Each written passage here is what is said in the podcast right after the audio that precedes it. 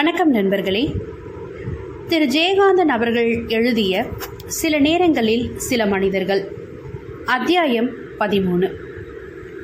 இவர்தான் அந்த அவன்னு சொன்னப்புறம் அம்மா இவரோட நான் வச்சுட்டுருக்கிற தொடர்பை பற்றி என்ன நினைக்கிறான்னு தெரியல. அன்னைக்கு மாமா இவக்கிட்ட தான் சொல்லிட்டு இருந்தார். அவனை தேடி கண்டுபிடிச்சு இழுத்துண்டு வந்து இவ சொல்லியிருக்கலாமன்னோ?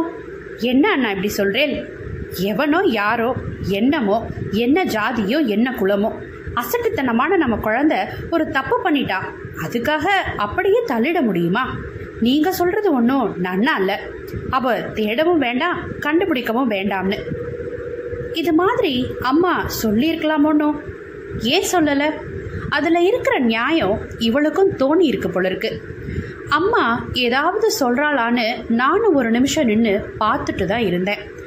ஏதோ அதை அப்படியே சம்மதிச்சு ஆமாம் நீங்கள் சொல்கிறது நியாயம்தான்னு ஏற்றுக்கிற மாதிரி இருந்தது அம்மாவோட முகபாவம். ஒருவேளை அவனையாவது இந்த அசட்டு பொண்ணு தேடி கண்டுபிடிக்கிறதாவதுங்கிற நம்பிக்கையில் பேசிண்டா போல இருக்கு மாமாவுக்கு தான் என் அசட்டுத்தனத்தில் எவ்வளோ நம்பிக்கை. அதே மாதிரி அந்த அவனோட அயோக்கியத்தனத்திலையும் அவருக்கு நம்பிக்கை. என்னால் அவனை கண்டுபிடிக்கவே முடியாதான். அப்படியே கண்டுபிடிச்சாலும் சி நீ யாருன்னு கேட்டுட்டு அவன் போயிடுவானான் அந்த தைரியத்தில் தான் மாமா அப்படியெல்லாம் பேசியிருக்கார். இல்லைன்னா அவன் ஜாதி என்ன மதம் என்னன்னு கூட தெரியாம அவன் தான் உன் புருஷன்னு சொல்லியிருப்பாரா? ஒருவேளை அம்மாவும் மாமாவும் இதை நம்ப மாட்டாலோ அந்த அவன் இவர் இல்லை. இது ஏதோ புது தொடர்புன்னு தூஷணம் பண்ணுவாளோ? பண்ணட்டுமே. என்னை பொறுத்த வரைக்கும் என்னோட பிரச்சனை தீர்ந்து போச்சு.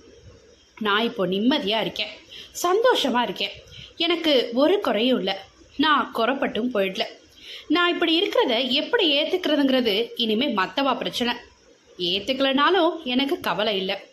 ஆஃபீஸ்லையும் வெளியிலையும் எங்களை பற்றி என்ன பேசிப்பான்னு எனக்கு நன்னா தெரிகிறது அவர் அப்படி பேசிக்கிறது தான் என்னோட வெற்றி. இவர் ரொம்ப நல்லவர்.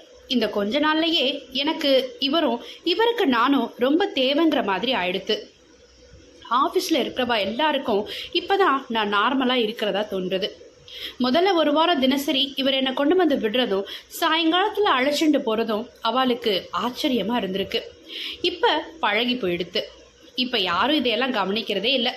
கவனிச்சாலும் முன்ன மாதிரி கூட்டம் போட்டு பார்க்கறதில்ல இந்த ஒரு மாசமா ஒரு நாள் தவறாம இவர் காலையில ஒன்பது ஒன்பதரை மணிக்கெல்லாம் ஆத்துக்கு வந்துடுறார்.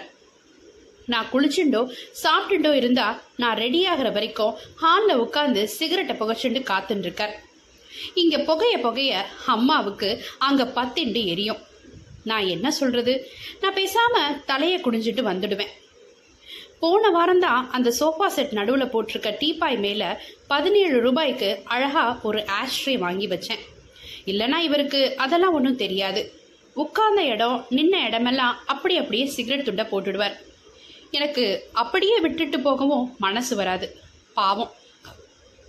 அம்மானா எல்லாத்தையும் வாரி கொட்ட வேண்டியிருக்கும். நீங்கள் காருக்கு போங்கோ. இதோ ஒரு நிமிஷத்தில் வந்துடுறேன்னு எதையோ மறந்து வச்சுட்ட மாதிரி உள்ளே வந்து அவசர அவசரமாக எல்லாத்தையும் பொறுக்கி குப்பை கூடையில் போடுவேன். ஒரு நாள் அதை பார்த்துட்டு ஐயோ தலையில் இழுத்தேன். அப்படின்னு அம்மா தலையில் அடிச்சுண்டா. அப்புறம்தான் இந்த ஆஷை வாங்கி வைக்கிற ஐடியா எனக்கு தோணித்து அதுக்கு கூட அம்மா சத்தம் போட்டா. இது எச்சில் பணிக்க மாதிரி இருக்கான் துண்டு பீடியெல்லாம் போட்டு நடுவீட்டில் இதுக்கு என்ன வேலை? யாராவது வந்தால் என்ன நினப்பான்னு அவளுக்குள்ளேயே பேசிட்டு நான் என்ன பதில் சொல்கிறேன்னு என் முகத்தை வந்து பார்த்துண்டு நின்னான் அதுக்கப்புறம் தான் இந்த ஆஷ்ரேயை ஏ ரூமில் கொண்டு வச்சுட்டேன் இவர் வந்தால் அது வெளியே வரும். இவர் புறப்பட்டா அது ரூமுக்கு போயிடும். இந்த மாதிரி எவ்வளவு தூரம் அட்ஜஸ்ட் பண்ணி நடந்துண்டோ அம்மாவோட இன்னைக்கு இப்படி ஒரு மோதல் வந்துடுத்தே. இவருக்கும் லைஃப்பில் ரொம்ப போர் போல இருக்கு. என்னோட ஃப்ரெண்ட்ஷிப் கிடைச்சதும் உடம்பு மாதிரி பிடிச்சுன்னுட்டார். ஏதோ பேருக்கு ஆஃபீஸ்னு ஒன்று இருக்கு இவருக்கு. இந்த ஒரு மாசமாக தான் ஒழுங்காக போறாருன்னு நினைக்கிறேன். சும்மா பேருக்கு தான் இவர் ஜாயின்ட் மேனேஜிங் டைரக்டர் போல இருக்கு. அந்த ஆம்படையாளுக்கு இவர் புருஷனாக இருக்கிறதுனால இவருக்கு ஒரு மரியாதை இருக்கு இங்கே? அன்னைக்கு இவரே சொன்னார் பரிதாபமா கேட்கறதுக்கு பாவமா இருந்தது. செக்ல கையெழுத்து போடுறதெல்லாம் இவர் தானா ஆனால் அந்த செக் எல்லாம் ஆத்துக்கு வந்து இவர் ஒய்ஃப் கிட்ட கவுண்டர் சிக்னேச்சர் வாங்கினாதான் பாஸ் ஆகுமா? யோசிச்சு பார்க்குறச்ச அந்த ஏற்பாடெல்லாம் இவரை பொறுத்தவரை ரொம்ப அவசியம் தான் தோன்றுது. அந்த ஆத்தை பொறுத்த வரைக்கும் சுபாஷ் பாபு இவர் ஆக மூணு பேருமே குழந்தைகள் தான் அந்த அம்மா பத்மாவுக்கு இவர் ஒரு ஸ்பாயில் சைல்டு ஒவ்வொரு நிமிஷமும் மற்ற குழந்தைகளை இது கெடுத்துடுமோன்னு பயந்து பயந்து இவர்கிட்ட இருந்த அவளை அவள் பாதுகாத்துட்டு இருக்கான்றது நன்னா தெரிகிறது. அந்த வீட்டில் பொறுப்புள்ள ரெண்டு பெரியவா பத்மாவும் மஞ்சுவும் தான். இவர் சொன்ன மாதிரி அவ ரொம்ப பிரைட் கேர்ள் தான். பத்மாவுக்காவது இவர்கிட்ட ஒரு அசூயை இருக்கு. அவளுக்கு அப்பாங்கிற ஆசை மட்டும்தான் இருக்கு. சில சமயத்தில் இவர் அவகிட்டயே குழந்தை ஆயிடுறார். அவளும் நன்னா கண்டிக்கிறாள் போகிற இன்னைக்கு ரொம்ப குடிச்சிட்டிங்கன்னு சொல்லி அவள் பாட்டிலை எடுத்துட்டு போகும்போது இவர் ப்ளீஸ் ப்ளீஸ் அப்படின்னு கெஞ்சிண்டு அவள் கையில் இருக்க பாட்டிலை பிடுங்கிட்டு வரும்போது then I won't talk to you அப்படின்னு சொல்லிட்டு பேச மாட்டேன்னு அவள் கோபிச்சுட்டு போகிறப்போ கொஞ்ச நாளை அவள் போகிறதையும் பாவமாக பார்த்துட்டு இருந்துட்டு அதே மாதிரி பாட்டிலையும் கொஞ்ச நாளை பார்த்துட்டு மஞ்சு மஞ்சுன்னு கூப்பிட்டுண்டே இவர் போய் அவளை இழுத்துட்டு வந்து இதை பார் அப்படியே இருக்குது எடுத்துக்கிட்டு போ கோபம் வேணாம். அவ கையில பாட்டில திருப்பி கொடுக்குற போது அவ கனிவா சிரிச்சுண்டே it's all right a little அப்படின்னு கொஞ்சோண்டு ஊத்தி அவளே கலக்கி இவர்கிட்ட கொடுத்ததும் இவர் வாங்கிட்டு தேங்க்ஸ் சொல்ற போது அந்த ஆத்திலேயே இவரை விட குழந்த இன்னொன்று கிடையாதுன்னு தோன்றது. பதினஞ்சு நாளைக்கு முன்ன அவாத்துக்கு நான் முதல் தடவையா போனேனே அதை நான் இப்போ நினைச்சு பார்க்குறேன் இவர் என்னை சந்திச்ச முதல் நாள்ல இருந்து வீட்டுக்கு வர சொல்லி கூப்பிட்டுண்டே இருந்தார். எனக்கு தான் பயமாக இருந்தது. ஆனால் இவருக்கு இவர் மகளை நான் பார்த்துடணுமா? அவளோட பேசணுமா? அவளோட நான் ஃப்ரெண்ட் ஆகணுமா? ஒவ்வொரு தடவையும் இவர் இதை சொல்லிட்டு இருக்கும்போது இந்த மனுஷன் என்ன? தான் பெத்த பொண்ணை பற்றி ஒரே அடியாக பீத்திக்கிறாரேன்னு நான் நினச்சிருந்தேன். ஆனால் அன்னைக்கு நேரில் பார்த்தப்புறம் கொஞ்ச நாள் பேசி பழகினப்புறம் அவளோட பழகுறதுக்கு சந்தர்ப்பம் கிடைச்சதுக்காக என் மனசு சந்தோஷப்படுறது. என்னை பற்றி அவகிட்ட முன்னாடியே இவர் சொல்லியிருப்பார் போல இருக்குது என்ன சொல்லியிருப்பாரோ தெரியல. எல்லாத்தையுமே தெரிஞ்சின்றவர் மாதிரி அவ பழகுறாளோ? சி இந்த குழந்தைகிட்டே அதெல்லாம் சொல்லியிருப்பார். நான் இவர் ஆத்துக்கு போன முதல் தடவை மட்டும்தான் பத்மாவை பார்க்க முடிஞ்சுது. சிரிச்ச முகத்தோட வந்து வாங்கோ அப்படின்னு கூப்பிட்டா. எனக்கு தான் மனசுக்குள்ள என்னமோ ஒரு பயம் வந்தது. முன்னாடியே இவர் சொல்லி வச்சிருந்ததுனால நான் வருவேன்னு அவ காத்துட்டு இருந்தா. மொட்டை மாடியில் நிலா வெளிச்சத்தில் டின்னர் ஏற்பாடு பண்ணியிருந்தா. நீளமாக டேபிள் போட்டு அது மேலே வெள்ளை விரிப்போம் ரெண்டு பக்கத்துலேயும் வரிசையாக நாற்காலியும் நேருக்கு நேர ரெண்டு ஒத்த நாற்காலியும் போட்டு ஹோஸ் ஸ்ட்ரீட்டில் பத்மாவும் அவளுக்கு நேர் எதிர இன்னொரு ஒத்த நாற்காலியில் நானும் எனது இடது பக்கமாக மஞ்சுவும் பாபுவும் இந்தண்ட பக்கம் சுபாஷும் பத்மாவுக்கு இடது பக்கமாக இவரும் உட்கார்ந்துட்டு நிலா வெளிச்சத்தில் டின்னர் சாப்பிட்டோம். எல்லாமே அந்த ஆற்றுல ரொம்ப ஆடம்பரமாக தான் இருக்குது நாங்கள் ஆறு பேர் சாப்பிட்றதுக்கு நாலு பேர் பரிமாறினா. நான் ஒரு நான் வெஜிடேரியனா இல்லையேன்னு பத்மாவுக்கு ரொம்ப வருத்தம். நீங்க முட்டை கூட சாப்பிட மாட்டீங்களா? அப்படின்னு என்னை பார்த்து பரிதாபப்படுற மாதிரி கேட்டா. இந்த காலத்துல எல்லாரும் தான் எல்லாம் சாப்பிட ஆரம்பிச்சிட்டாங்களே. என்ன கேட்டா முட்டை சாப்பிட்றது ஒன்றும் தப்பு இல்லைன்னு சொல்லுவேன். அதுக்கு இவர் பதில் சொல்றார். ஏற்கனவே இவருக்கு போதை தலைக்கு ஏறி இருக்கு நாக்கு உளர்றது முட்டை மட்டும் உசுறு இல்லையா? இவளுக்கு லைன்ஸ் தெரியாது. சத்தம் போட்டாதான் உசுறு இருக்குதுன்னு இவன் நம்புவா. மஞ்சு சிரிக்கிறா. இந்த மாதிரி சந்தர்ப்பத்தில் மட்டும்தான் இவர் பேசுறத பத்மா பொறுமையாக கேட்டுக்குவான்னு தோன்றுது. அதை பயன்படுத்திட்டு இவர் வேணும்னே ரொம்ப குடிச்சிட்ட மாதிரி பாவனையில் அவளை ஏதாவது சொல்லி மூக்கறுத்துண்டே இருப்பார் போல இருக்கு ஆனால் அந்த பத்மா இதையெல்லாம் ஒன்றும் பொருட்படுத்துகிற மாதிரியே தெரியல. இவரோட அவ பேசவே இல்லை. இவரை பார்க்க கூட இல்லை. இவர் சொன்னதுக்கு மஞ்சு சிரிச்சப்போ அவ ரொம்ப பெருந்தன்மையோட என்னை பார்த்து லேசா சிரிச்சிட்டு ஸ்பூனால எதையோ எடுத்து சாப்பிட்டா. அதுக்கப்புறம் அஞ்சு நிமிஷம் அவ எதுவுமே பேசல. அப்புறம் கொஞ்ச நேரம் கழிச்சு அதே விஷயத்த அவ தொடர்ந்து பேசினா. லைன் சொல்றதை தான் நானும் சொல்றேன். முட்டைகளில் உயிர் உள்ள முட்டையும் இருக்கு உயிர் இல்லாத முட்டையும் இருக்கு. பவுல்ட்ரியில நீங்க கேட்டே வாங்கலாம். அந்த உயிரில்லாத முட்டை குஞ்சு பொரிக்காது அதை சாப்பிட்றதுனால ஒன்றும் பாவம் இல்லை. நான் சொன்னேன். பாவங்கிறதுனால இல்லை பழக்கம் இல்லாதனால தான் நான் சாப்பிட்றது இல்லை. அந்த இடைவெளி விட்டு அவ பேசினது தன்னோட பேச்சு இவருக்கு சொன்ன பதிலாக இருந்தப்படாதுங்கிற முன்ஜாக்கிற மாதிரி இருந்தது. உடனே பேசினா எங்க தான் இவரோட பேசின மாதிரி ஆயிடுமோன்னு பயந்துண்டு அப்படி ஒரு மதிப்பை இவருக்கு தந்துடப்படாதுங்கிற தீர்மானத்தோட அவ மௌனமா இருந்த மாதிரி தோணித்து. அதுதான் நிஜம். நான் தொடர்ந்து கவனிச்சேன். இவர் பேசினா அதுக்கப்புறம் அவ அஞ்சு நிமிஷம் பேசுறது இல்ல இந்த அவமதிப்பை புரிஞ்சுக்க தெரியாம இந்த அசடு ஐ எம் சாரி. இவர் எதையாவது குறுக்க குறுக்க பேசிண்டே இருக்க. பேசி அவளை மூக்கறுத்துட்டதா வேற இவருக்கு சந்தோஷம். இந்த மஞ்சு ரொம்ப பொல்லாதது. இது எல்லாத்தையும் புரிஞ்சுண்டு தான் அவ அடிக்கடி சிரிக்கிறா. அவ சிரிப்பையும் தனக்கு ஒரு பாராட்டுன்னு நினைச்சு இவர் சந்தோஷப்பட்டுக்கிறார். கஷ்டம். அந்த ஒரு தடவை பத்மாவை பார்த்ததுலேயே அவளை பற்றி எனக்கு ரொம்ப உயர்ந்த அபிப்பிராயம் வந்திருக்கு. அவள் குழந்தைகளை நன்னா வளர்த்துருக்கா. சுபாஷும் பாபுவும் டின்னர் முடிகிற வரைக்கும் ஒன்றுமே பேசலை. எப்போவோ ஒரு சமயம் மஞ்சு சிரிக்கிறப்போ அவளும் அந்த சிரிப்பில் கலந்துட்ட போது பத்மா எனக்கு தெரியாமல் அவளை லேசாக திரும்பி பார்த்தா. அதுக்கப்புறம் அவள் சிரிக்க கூட இல்லை. டின்னர் முடிஞ்சு பால்கனியில் செத்த உட்கார்ந்து எல்லாரும் பேசிட்டு இருந்தோம். அப்போ அந்த ரெண்டு குழந்தைகளும் அம்மா கிட்ட மட்டும் குட் நைட் சொல்லி முத்தம் கொடுத்துட்டு போறச்ச இவர்கிட்ட நெருங்காமலேயே போகிற போக்கில் குட் நைட் டேடி அப்படின்னு சொல்லிட்டு ஓடி போயிட்டா. இவருக்கும் தன்னை அவ இப்படியெல்லாம் நடத்துறாளேன்னு தோன்றதில்ல போல இருக்கு. மஞ்சு மட்டும் இல்லைன்னா இவர் பாடு ரொம்ப கஷ்டம்தான். அவ தான் இவர் நிலைமையை புரிஞ்சுட்டு இவர்கிட்ட பரிவாக நடந்துக்கிறா. அதுவாவது இவருக்கு புரிகிறதோ என்னமோ இவருடைய அறிவுக்கு அது புரியலனாலும் எங்கேயோ அது தக்கிறதுனால தான் இவர் சதா நேரமும் எதுக்கு எடுத்தாலும் ஏ டாக்டர் மஞ்சு மஞ்சுன்னே பேசின்னு இருக்காருன்னு இப்பன்னா புரியுறது? பத்மா எப்ப பார்த்தாலும் பக்கத்துல ஒரு டிரான்சிஸ்டர் வச்சுட்டு இருக்கா சினிமா பாட்டுனா அவளுக்கு உயிர் போல இருக்கு. டின்னர் சாப்பிட்டுட்டு இருக்க போதும் நாங்க பால்கனியில உட்கார்ந்து பேசிட்டு இருக்க போதும் ஒரு பக்கம் கீழ் ஸ்தாயில பாடிண்டே இருக்கு. இத்தனைக்கும் மத்தியில அதையும் அவள் ரசிச்சுக்கிறான் இவ்வளவு ஆடம்பரமான சூழ்நிலையும் அவ தன்னை பொறுத்த வரைக்கும் ரொம்ப சிம்பிளாக தான் இருக்கா. காதலையும் மூக்களையும் போட்டிருக்கிறது நிச்சயமாக வைரம் தான் அதையும் சின்னதாக லட்சணமாக போட்டுருக்கா நிறைய வெத்தலை போடுறா. ஆனாலும் பல் பளிச்சுன்னு இருக்கு. சினிமாவை பற்றி நிறைய பேசுகிறா எனக்கு தான் அதை பற்றி என்ன பேசுறதுன்னு ஒன்றுமே தெரியல. மஞ்சுவும் அவளும் சேர்ந்தா சினிமாவை பற்றி தான் பேசிகிட்டு இருப்பா போல இருக்கு. ஆனால் எல்லா படத்துக்கும் மஞ்சுவை அழைச்சிட்டு போகிறது இல்லையா மஞ்சுவுக்கும் எல்லா படத்துக்கும் போக பிடிக்கிறது இல்லையா இவரை தவிர அந்த ஆத்துல எல்லாருக்குமே ஏதாவது ஒரு பிரின்சிபல் இருக்கு. பால்கனியில் உட்கார்ந்து பேசிட்டு இருக்கச்ச எட்டரை மணி கூட ஆகல. அப்படியே சோஃபாவில் சாஞ்சிட்டு இவர் கொரட்டை விடுறார். அதை பார்த்துட்டு பத்மாவுக்கு மனசுல கோபம் வர்றதுன்னு எனக்கு புரியுறது. ஆனாலும் சமாளிச்சுண்டு அந்த கொரட்டை சத்தம் என் காதில் விழாம டிரான்சிஸ்டரை கொஞ்சம் சத்தமா பாட வைக்கிறாள் நானும் அவள் திருப்திக்காக இவர் பக்கமா திரும்பாமலே அவகிட்ட பேசிட்டு இருக்கேன். நான் ரொம்ப படிச்சவங்கிறதுனாலயும் ஒரு ஆபீசருங்கிறதுனாலயும் என்கிட்ட அவளுக்கு மரியாதையும் மதிப்பும் இருக்கு.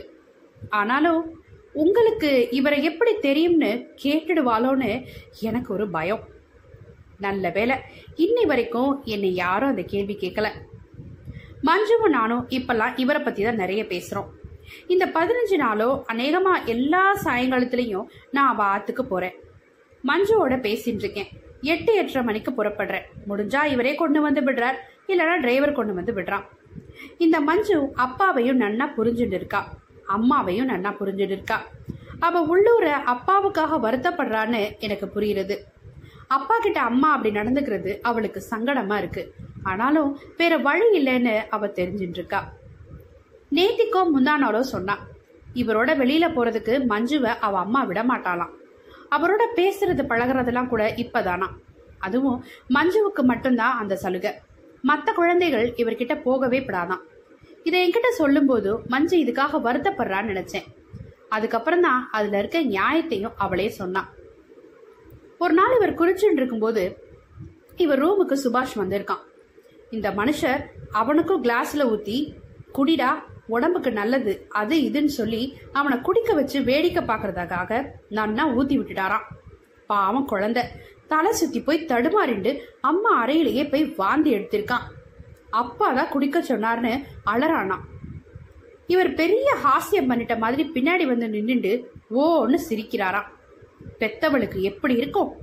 அப்பவும் பத்மா இவர்கிட்ட ஒரு வார்த்தை பேசலையாம். இவர் முகத்தை கூட பார்க்கலையாம். சுபாஷை தான் இழுத்து நாலு அறை வச்சாலாம். பின்ன இவரை அறைய முடியும்? அன்னைக்கு ராத்திரி எல்லாம் குழந்தை முதுகுல பதிஞ்சிருந்த விரல் அடையாளத்தை தடவிண்டு பத்மா அழுதாலாம் மஞ்சு சொன்னான் ஒரு சாயங்காலம் ஆச்சுன்னா குறைஞ்சபட்சம் ஆயிரம் ரூபாய் செலவழிப்பாராம் இவர்? கிளப்ல சீட்டு விளையாடி தோக்குறதுக்கு.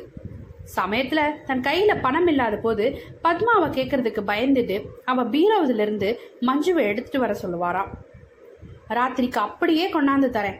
அம்மாவுக்கு தெரியாம கொண்டு போய் வச்சிடலாம்னு அரிப்பாராம் இதை என்கிட்ட சொல்லி சிரிச்சா மஞ்சு. இப்பெல்லாம் சுபாஷும் பாபுவும் எங்க அப்பா கையில பழகிடுவாங்களோன்னு எனக்கே பயமா இருக்குதுங்க. நீங்களே சொல்லுங்க ஹவ் மம்மி இஸ் ராங் மஞ்சுவுக்கு என்னை பிடிச்சிருக்கிறதுக்கு தினந்தோறும் என்னை அங்கே வர சொல்றது ஒரு காரணம். நான் அங்கே போறதுனால இத்தனை நாள் இவர் கிளப்பை மறந்துருக்கிறது தான் எனக்கு இப்போ ரொம்ப சந்தோஷமா இருக்கு. இவரோட அறியாமைனால என்னோட வாழ்க்கையை இவர் கெடுத்துட்டார். ஆனாலும் என்னோட புத்திசாலித்தனத்தினால இவரோட வாழ்க்கையை நான் சரியாக்க முடியுமானா நான் இன்னும் சந்தோஷப்படுவேன். எங்களுக்குள்ள இருக்க உறவு என்னன்னு ஒரு தீர்மானத்துக்கு என்னை பொறுத்த வரைக்கும் நான் வந்தாச்சு. அதை நான் இவருக்கு நன்னா புரிய வச்சிட்டேன். அந்த முதல் நாள் எனக்காக இவர் ஐலாண்ட் கிரவுண்ட்ல வந்து காத்துட்டு இருந்தாரே அப்போ இவர் மனசுல ஒரு சபலம் இருந்திருக்கு. என்னோட பேசினப்புறம் என்னை நன்னா தெரிஞ்சுட்ட அப்புறம் இவர் மனசுல இருந்த சபலம் போயிடுத்து. பத்மா கிட்ட இருந்து இவர் நிரந்தரமா விலகிட்டார். அதனால இவர் கண்ட பெண்கள் பின்னாடி சுத்துறதையும் சபலத்துக்கு சில இடங்களை அன்றதையும் தவிர்க்க முடியாதுதான். சபலத்துக்கு எல்லாம் இவருக்கு வேற வாடிக்கையான இடங்கள் இருக்கிறதுனால ஏக்கிட்ட நான் விரும்புற மாதிரி நேர்மையா பழக முடியுது எனக்கு என்ன போச்சான் சில சமயத்துல இவர் என்னை கொண்டு வந்து விடுறாரே அதுக்கப்புறம் இவர் நேரா வீட்டுக்கு தான் போறாருன்னு சொல்ல முடியாது.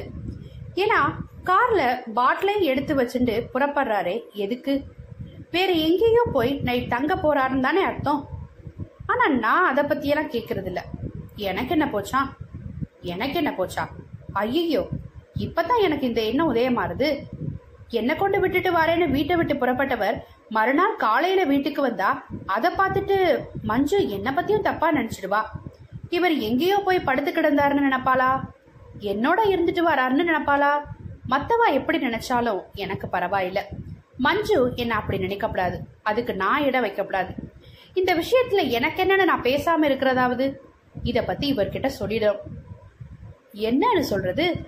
எப்படி சொல்றது? சி இதை பத்தியெல்லாம் நான் பேசலாமா? எனக்கு ஒரே குழப்பமா இருக்கே. ராத்திரி நான் சாப்பிடவும் இல்லையா?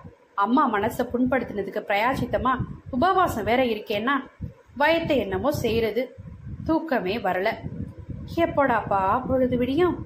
சூடா காஃபி கொடுக்கலாம்னு இருக்கு. அம்மா கிட்ட சமாதானமா ஏதாவது ஒரு வார்த்தை சொல்லலாமா? அம்மா அழுதுண்டே இருப்பாளேன்னு நினைச்சா எனக்கு பாவமா இருக்கே. சி பேசாம இருக்கிற என் நாக்க பேச ஆரம்பிச்சா என்னென்ன பேசிடுறது? விடிய கிளம்புற கொஞ்சம் தூங்கி இருக்கேன் போல இருக்கு. வெளியில வெளிச்சம் தெரிகிறது. அம்மா காஃபி போட்டு வச்சிருப்பா. பாத்ரூமுக்கு போய் பல் தேய்ச்சிட்டு வரேன். டவல்ல முகத்தை அழுத்திண்டு அடுக்கலைக்கு போய் பார்த்தா அம்மாவை காணும். அடுப்பே பத்த வைக்கல. பால் வாங்கி வச்சது வெச்சபடி காய்ச்சாம அப்படியே இருக்கு. வாசக்கதவை திறந்து பார்க்கலாம்னு போனா நல்ல வேலை வெளியில கூட்டிட்டு போயிருக்கா. திரும்பி வந்துடுவா. இதோ வரா. ஏன் திறக்கிற சத்தம் கேட்கறது எனக்கும் கோமம். தரையில கிடக்கிற பேப்பரை எடுத்து பிரிச்சு மூஞ்சிய மறைச்சுக்கிறேன். இருந்தாலும் இவ எங்க போயிட்டு வரா? கடைக்கு போயிட்டு வராளோன்னு பாக்குறேன். ஐயோன்னு அவளை பார்க்க முடியாம முகத்தை மூடிக்கிறேன். ஈரம் சொட்ட சொட்ட ஒரு சாயம் போன வெளுத்த புடவைய சுத்திண்டு ரவிக்க கூட இல்லாம போய் மொட்டை அடிச்சுண்டு முக்காட்டையும் போட்டுண்டு வந்து நிக்கிறாளே.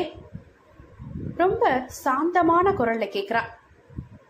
இப்போ என்ன எடுத்து? இப்படித்தானே நான் இருக்கணும்?